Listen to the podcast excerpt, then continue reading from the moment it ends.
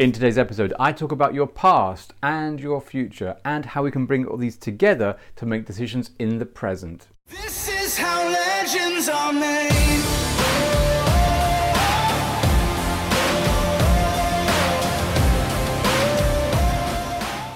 Hi guys, I hope you're doing super well wherever you are, and thanks for joining me on today's episode.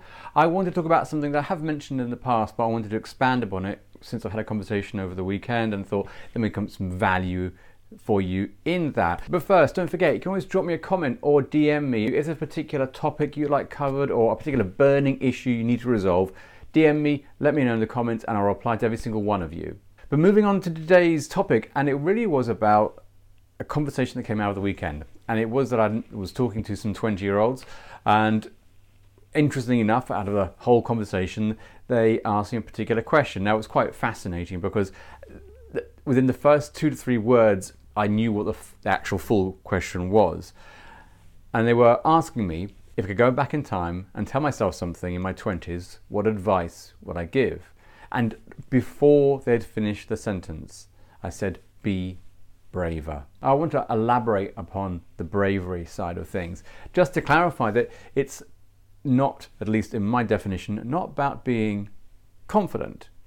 It's about being brave. And they are similar, I can recognize that, but they're also separate. Bravery doesn't require confidence so much.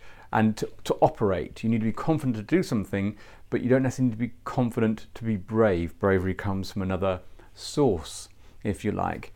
For me, bravery was about not caring about in my 20s what I thought other people thought of me, either perceived or real, and caring a lot less.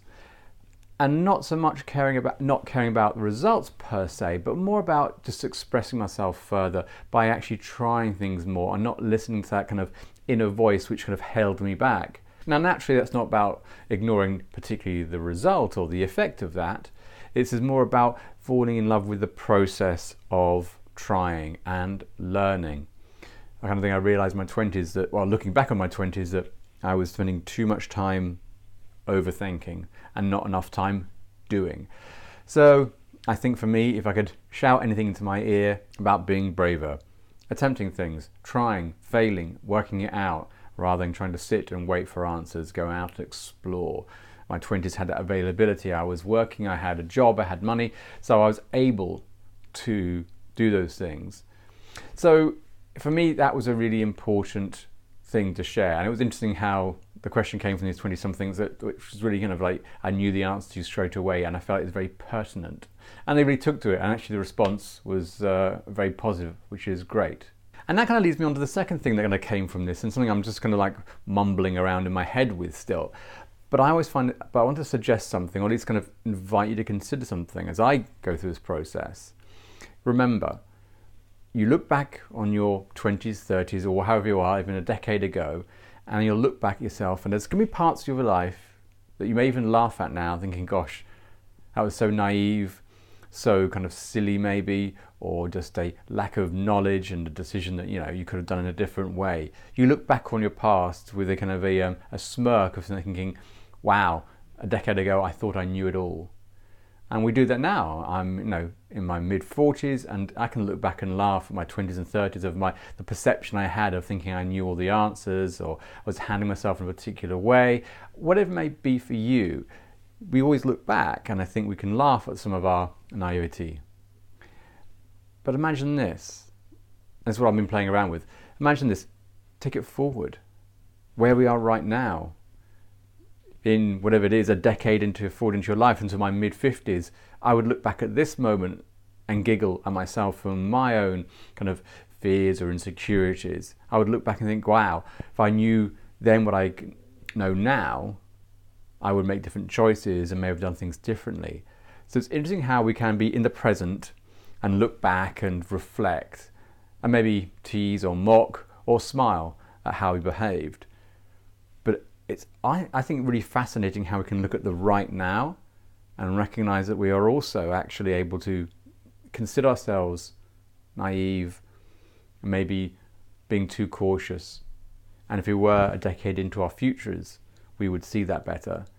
So I think it's interesting to think that we don't have all the answers, and our future selves would look back at this particular point in time and go, You thought you knew it all.